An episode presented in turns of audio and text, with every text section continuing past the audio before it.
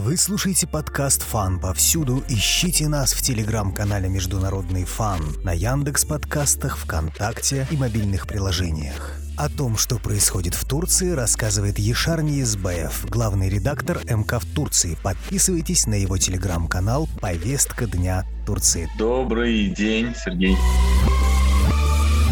Давно с вами не слышались. Что происходит сейчас в Турции? С тех пор, как мы с вами говорили, произошло очень много всего. И если говорить о том, что происходило в Турции с начала военной спецоперации Российской Федерации на территории Украины, то там было очень много событий, и они напрямую касались Турции. Да, во-первых, Турция до начала спецоперации она выступала против того, чтобы вообще были какие-то военные действия в Черноморском регионе. Она активно пыталась посадить за стол переговоров Путина и Зеленского, но после того, как все это все-таки началось в конце февраля, Турция, взяв на себя посредническую роль, пыталась как-то помочь делегациям, министерствам России и Украины в переговорах в решении этого кризиса. Одна из встреч прошла в Анталии между министром иностранных дел Российской Федерации Лавровым и Кулебой, а потом прошла встреча между делегациями. Она была как раз-таки одной из таких ключевых и важных, и с тех пор, насколько я знаю, личных встреч не происходило. Несмотря на то, что переговоры зашли в тупик, она пытается до сих пор посадить за стол переговоров Путина и Зеленского. То есть, насколько мы видим, это одна из главных целей сейчас турецкого руководства, учитывая, что она страна НАТО, и единственная страна НАТО, которая не закрыла воздушное пространство для Российской Федерации, единственная страна НАТО, которая продолжает диалог с Российской Федерацией, это, немаловажно. И мне кажется, если изначально как-то скептические стороны относились, британская сторона, может, российская сторона тоже в меру, на ее роль как посредника, то сейчас уже такое ощущение, как будто все приняли, что одна из ключевых стран, которая будет играть главную роль в примирении, это Турция. Несмотря на то, что Украина достаточно далеко, все-таки эхо спецоперации слышно и доплывают, СМИ сообщают, даже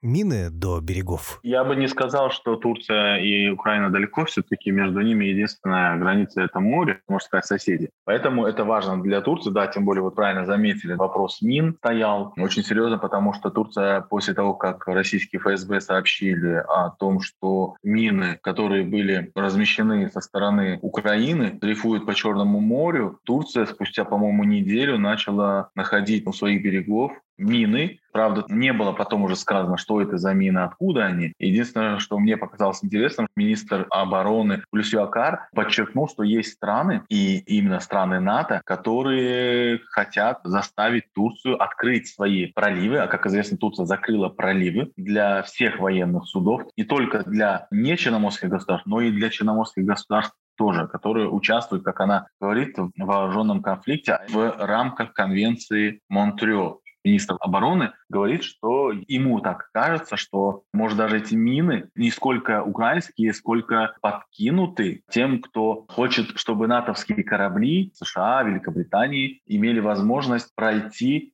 Черное море. И более того, министр иностранных дел в те же дни говорил о том, что некоторые страны НАТО не хотят того, чтобы было перемирие. Вообще остановился этот кризис, эта военная операция. А более того, им просто все равно, что происходит на территории Украины. Заявления, согласитесь, не очень прозападные, пронатовские. В этом блоке Турция не является управляемой страной, отстаивает свои интересы. Как вы могли бы прокомментировать реакцию турецкую на вступление Финляндии и Швеции? То, что Турция сказала, что она не очень позитивно оценивает эту вероятность, правильно? Да, это были слова Эрдогана, он об этом сказал. Я бы, если честно, не очень сильно прям обольщался тем, что якобы Турция, она это делает все-таки в своих интересах, да, а не в интересах России или даже дружеских отношений с Россией. У Турции есть определенные претензии к США, это даже больше не то, что к Финляндии, к Швеции вопрос, а больше к США, которая поддерживает курдские группировки на севере Сирии. В то же самое время там есть члены запрещенной в Турции рабочей партии Курдистана, которую она считает террористической, которых Турция просила выдать Анкаре, но эти страны не соглашались. И вот сейчас Турция, имея такую возможность, серьезную, важную для Швеции и Финляндии, она намерена эту возможность использовать не только на словах, как, например, в 2019 году, когда Турция блокировала принятие плана по защите стран Балтики, и тогда держалась там несколько месяцев, а потом в результате где-то через 7 месяцев план был принят. Не знаю, из-за того, что Турция настаивала, что она не будет принимать, пока страны НАТО не согласятся с тем, что отряды народной самообороны, это курдские формирования на севере Сирии, являются террористическими. Или это все-таки по плану было, да, через 7 месяцев голосовать. Споры были, но не было таких активных дипломатических действий со стороны Турции. А сейчас мы видим, министр иностранных дел встречается с представителями Швеции, Финляндии. Потом мы видим очень серьезные заявления с его стороны. Сейчас мы видим, что вспоминаются все вот эти негодования по поводу того, что 33 человека мы обращались и просили нам выдать, но вы не выдали. То есть Турция сейчас намного серьезнее идет. И еще у меня такое мнение складывается, что мир уже в целом понимал, что это некий шантаж, да, и торг. Турция тоже, понимая, что все понимают, в этот раз может играть намного жестче. Ситуация двоякая. С одной стороны, мы все думаем, что это торг, что в какой-то момент Турция все равно согласиться, потому что Турция все-таки очень серьезно поддерживает НАТО, серьезно относится именно к новым членам. Даже по поводу Украины она всегда говорила, что поддержит. То есть она никогда не говорила, что она воздержится или будет нейтральна, наоборот. То есть Турция полностью поддерживает идеологию НАТО открытых дверей. Поэтому здесь я, с одной стороны, не стал бы обольщаться, что это делает из дружбы с Россией, это важно, да, понимать. Она делает чисто из своих интересов, по-моему, она так или иначе поддержит членство Швеции и Финляндии в НАТО, но постарается выжать из этого максимум. А США уже прокомментировали слова лидера Турции? Ну, обещали какие-то шаги выдать последователи Фетхуллаха Гюлена? Знаете, здесь нет такого, чтобы Турция обращалась именно к США. Это было ранее. Сейчас Турция точечно общается на эти темы с Финляндией и Швецией. То есть сейчас речь не идет о США, но мне кажется, за закрытыми дверями торг все-таки США тоже будет. Но не факт, что это именно касается гюленистов и представителей, да, РПК. Мне кажется, здесь более серьезные темы, например, вооружение в YPG, отряд народной самообороны, курдских формирований на севере Сирии. По этой теме, мне кажется, какой-то торг, наверное, будет. Это намного серьезнее для Турции, чем то, что мы сказали ранее, потому что это действительно ее касается национальной безопасности. То есть это не просто политическая тема. Гюленисты — это политика, а Рабочая партия Курдистана, потом отряд народной самообороны — это все-таки более серьезная тема, которая угрожает туркам, и они это все время подчеркивают, но США почему-то до сих пор они не проявляли какое-то понимание и солидарность. Например, как это на днях сказал Чавушоглу, он сказал, что НАТО — это не просто союз военный, это солидарность между странами. Так он сказал, но мы не видели особой солидарности со стороны США вот именно в вопросе курдов на севере Сирии. И еще важный момент, когда я вам сказал про 2019 год, о том, что Турция сказала, что она заблокирует, мы не знаем, что она получила в результате, но в конце концов план был принят, но США продолжили вооружать курдские формирования. А сейчас, получит ли она что-то от Швеции и Финляндии, мы тоже пока еще не знаем. Невозможно письменно оформить отношения, так как официально США не поддерживает курдские формирования. Ну, официально, кстати, да. Интересно, что они тоже считают Рабочую партию Курдистана террористической. А вот по поводу YPG у них совсем иное отношение. И это, конечно, немножко раздражает Турцию. Более того, одно дело поддерживать и вести какие-то отношения на уровне диалога, да, а тут еще и вооружение, тяжелое вооружение передается курдским формированиям. И это серьезная проблема для Турции, но в последнее время эта тема как-то она ушла на задний план, и ее не обсуждают. Мне кажется, может потому, что Турция не получает результаты, и она эту тему просто не поднимает. А какие тогда действительные преференции она может выиграть в вопросе о вступлении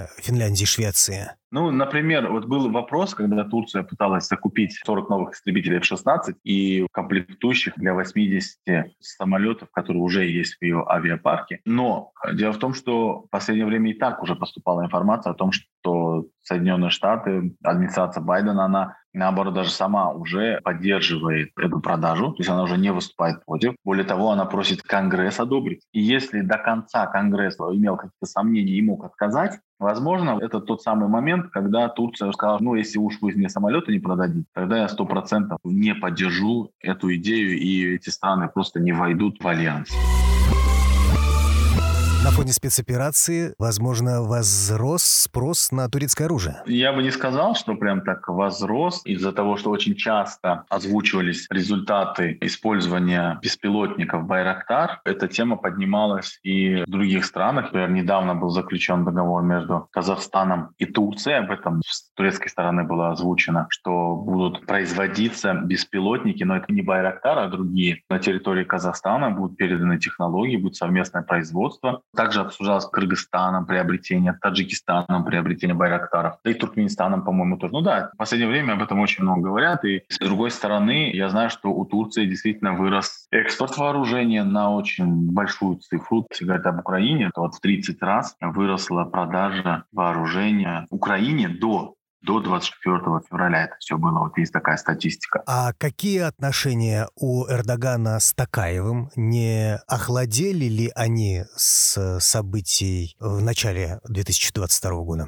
Нет, они не охладели. Более того, на прошлой неделе Токаев посетил Анкару, и было подписано межгосударственное 15 соглашений. Двухдневный был визит президента Казахстана, и там уже было подписано еще 30 соглашений между крупными казахскими и турецкими компаниями. Конечно, мы всегда смотрим на язык жестов и так далее, там все довольно-таки было хорошо, и я не думаю, что они могли тогда охладеть, то есть не было причин, чтобы отношения между Турцией и Казахстаном охладевали, поэтому была озвучена цифра в 10 миллиардов долларов товарооборота, сейчас где-то 4-5 миллиардов товарооборота между странами. Стороны договорились вывести товарооборот на новый уровень и довести до 10 миллиардов, так что в этом смысле с Казахстаном все в порядке и хорошие отношения.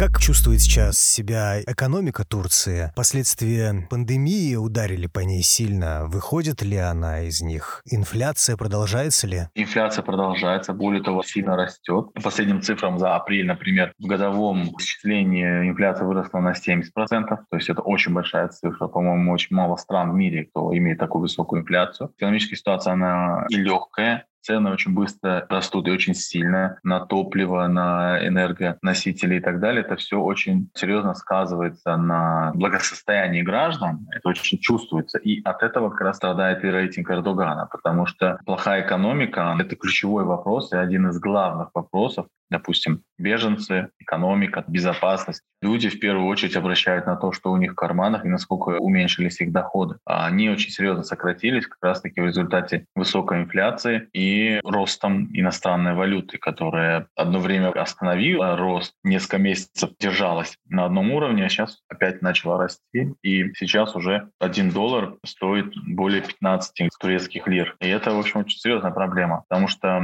Турция, с одной стороны, она экспортер, она на этом тоже хорошо зарабатывает, и казна пополняется, но экспорт тоже зависит от импорта. И определенное количество доходов, она уходит на импорт, и это чувствуется в обществе, дороговизна чувствуется, недовольство, все это озвучивается гражданами.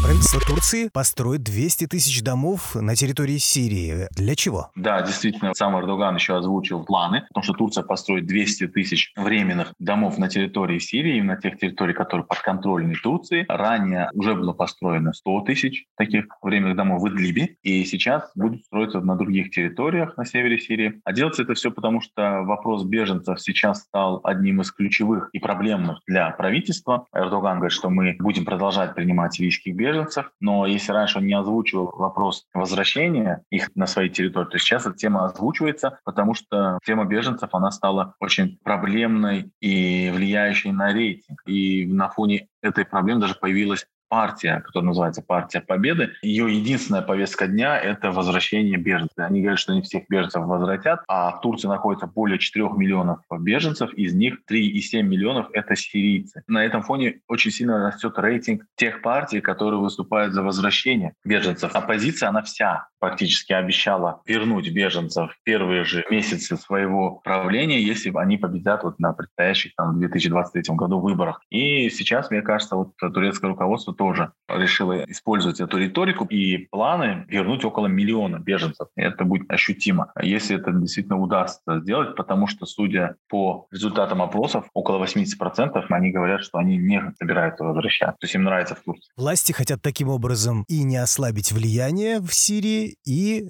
решить проблему беженцев? Насчет ослабить, конечно, там уже иная ситуация. Она не хочет терять свою связь с Сирией, безусловно, с тем, что она имеет, да, и переселив туда людей из Турции, создав там инфраструктуру и так далее, конечно, она больше привязывает к себе, получается. Вы слушали подкаст «ФАН повсюду». Ищите нас ВКонтакте, на Яндекс.Музыке, мобильных приложениях и телеграм-канале «Международный ФАН». Подписывайтесь на телеграм-канал главного редактора МК в Турции Яшара Ниязбаева «Повестка дня Турции». Всего доброго. Спасибо.